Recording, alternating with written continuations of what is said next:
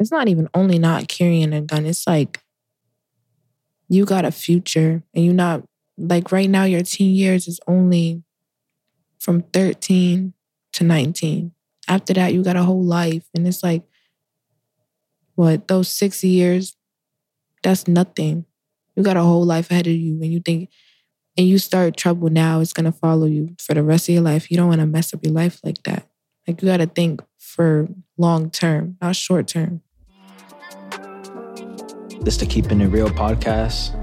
In this podcast, teenagers from an evening program run by the Police Athletic League of New York City talk about gun violence and how it affects their lives and communities. This is episode four, Guns, Media, and Mentorship. I feel like we should talk about gun violence because it affects the younger generation a lot. I feel like the youth is very easily influenced. So I feel like if you're hanging around somebody that's doing something, you want to look cool in their presence. So you're going to automatically be like, oh, shoot, I got to do this too. Yeah. And also just like the way it's normalized. Like, for example, on social media, what do you see in like music videos, viral music videos, Literally.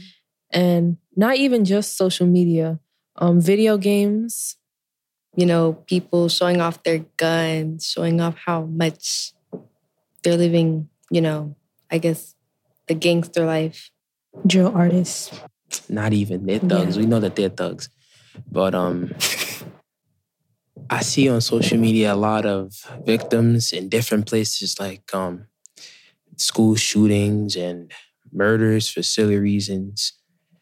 That's what the Shade Room shows you. Um... No Jumper got it.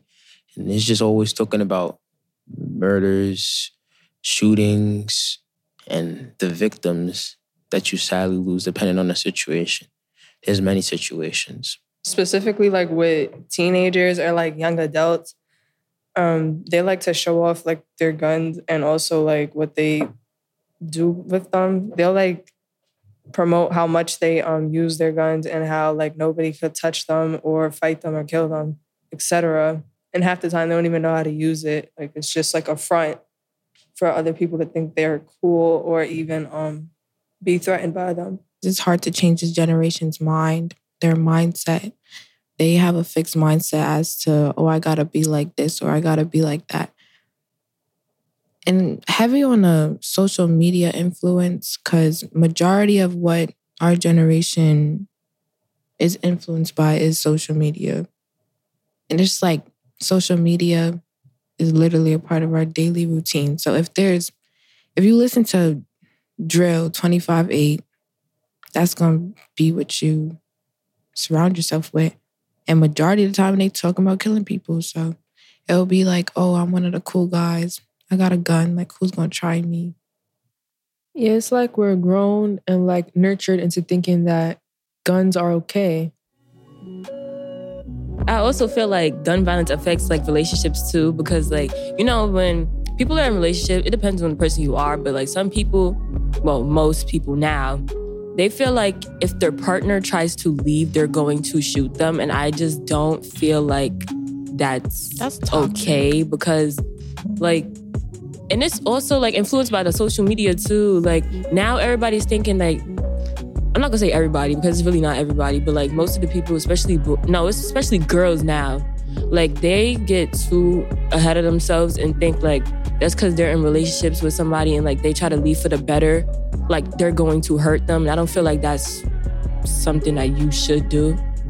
I feel like, like say if someone's partner, you know, is a part of a gang, right? And then she wants to break up with him. Let's say he cheated and she posts, oh, like, I hate my man.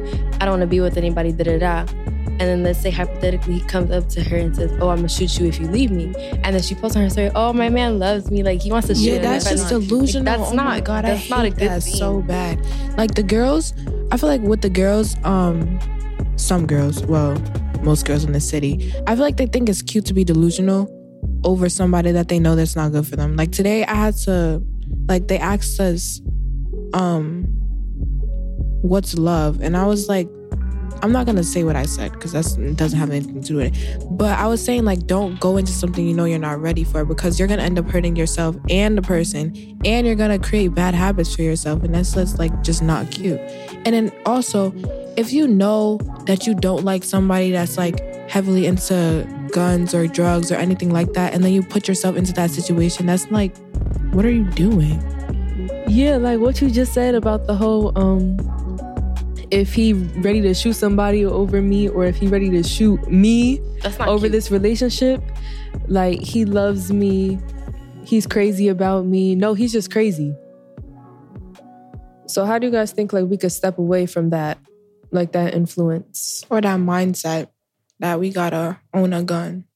So, like, again, like what I said with, like, the parenting, it also could be, like, family history and how they got along with their family, or, like, just in general. Like, it could be, like, a generational thing. Like, some people, some people don't have those perfect parents. Some people's parents, like, they grew up in, like, gangs. They grew up, like, around it. They grew up, like, with the violence that, like, they're surrounded by the violence. And then they'll tell their kid that, too. Not saying that it was gonna, like, Like, they want their kid to do that, but they're supposed to be our guides. Mm-hmm. They're not supposed to be leading us on the same path that they went down so so we can mess up our lives. They're supposed to be our guides on how to change or do better, not follow the same exact path they went on. So starting with not giving a child a gun or putting them in a place where they feel like they need a gun. That's one. I understand if it's hard for you to get out the community because, you know, financial issues and stuff. But, like, show them how to be above that. Show them that they don't need to follow the crowd. They don't got to be with those type of people that do have to follow the crowd. Not everybody's perfect. You know, people make mistakes. And that's why you got to learn from them.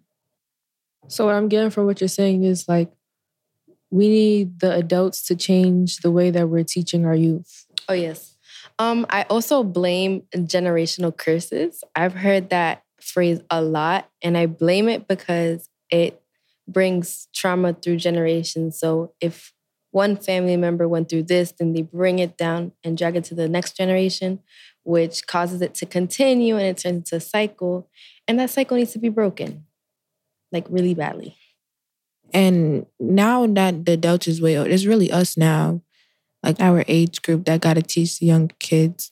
But some some adults, like, put the kids in the right path by telling them not to carry a gun. I feel like some kids need a mentor or someone to talk to, because there's no way that they're doing this for fun. It has to be, like, something at home, something that they went through. But I feel like if someone listens to them, listens to why they do this, and try and help them, I feel like there is a chance they could get out of that lifestyle. I a thousand percent agree. And it's not only, like, you know, young men, like, school shooters, police officers. I feel like there should be this kind of thing where they learn that you can't just judge a book by its cover because you feel threatened. Like, your job is to protect, not to harm your community. So, yeah. I feel like for me, changing it will be with my siblings, because I have a lot of siblings. Um, definitely let them know, you're a child for nineteen years. You got all them years after. So what are you going to do? What are you going to not do so you can have a good future? And I'm going to be a role model because I'm going to be mad successful and they want to be like me. Yeah, I agree. Like, try to put my brothers in, like, a good spot.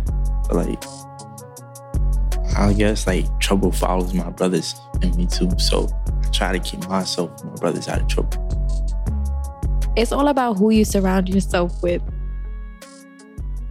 So as a whole, what do you, what do we want all the listeners to take away from this conversation? There's better opportunities out there than just the gun. Whatever you start, whatever habits you start now, you carry with you to the end. So try to learn how to change them okay. right now. So when you get older, you don't got the same mindset that you had as a child. Nobody wants to deal with a forty-year-old child. My main advice is just don't follow the crowd. Be yourself. It's okay to be yourself. Taking away someone's life is not a good thing. Period. Because, like, you don't know who that person is. You don't know their family. You don't know how much, you know, impact they have in this world, like the way you do. Like, let's say, oh, a school shooter, you know, shoots up a school. That kid that he just killed could have cured cancer or something, you know, or did something to help the environment or something. Like, I feel like if we continue to kill each other off, like, there's just no, no way we're going to get better at all. Um, I agree, and I would like to add on that. I feel that if the world, like, was, it was, the world would be a better place if everybody wasn't beefing and chewing and trying to kill each other. I feel like it'd be better if, like, people were able to reach, like, uh, um, truce, so they could be, so the world could be, like, more peaceful, and we, it would be less shootings, and people could feel more safe, and, you know, the world probably be a better place if there's no beef or drama. People could grow into being great things in life, and the world would be a better place if it was more positive. I feel way better knowing that I don't got to walk out my building seeing the cops and yellow tape. I think a change that's needed to um, address that issue would be, like, more um, like sensors around the environments where gun violence is increased, for me, at a high percentage. Like, more community-based sensors, like more of those around there. You know, I really like that idea. I think a community center, one that we are in right now, is a great idea. I feel like it's it's a good way to bring people together and possibly stop the fear that these people have in each other and bring positivity to their neighborhoods. And hopefully with that, it can spread. The positivity could spread, and other neighborhoods will start thinking about it, like, to join in. And yeah. I also think that, yeah, back to the community centers, I also think that the community centers that with people that, like, been through it already can also, like, impact us and others, because, like, they'll see that it's really not the way they want to live in a way that they want to be known as, really. And it could also, they could also influence their friends off of it too, positively. Um, not only, you know, they also fear. I feel like they also get hurt through grief, you know. And as you guys all talked about, you know, the community is a good um, idea. I feel like many can learn from, like, their situations, even though, you know, they feel like they've gone too far and they feel like they're in too deep. I feel like um, everybody has a way to get out the darkness and come, you know, to light, because I believe that everybody can change in one way possible. What I like people to know is that there's always, like, help out there. You can always seek help if you're going through gun violence, like, trauma.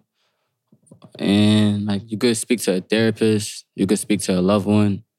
You could speak to your friends. Just don't be alone, feel me? That emotion will build up, and you might make a decision that you can't come back from, like, for me. So just go seek help. Don't go through it alone. For me, do not make a quick, impulsive decision.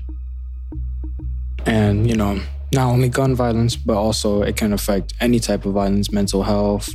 Um, you know, even if you're feeling stressed out from where you're from or how you live, you always want to find somebody that you can talk to, you know, not just somebody that says, hey, how's everything? You say good.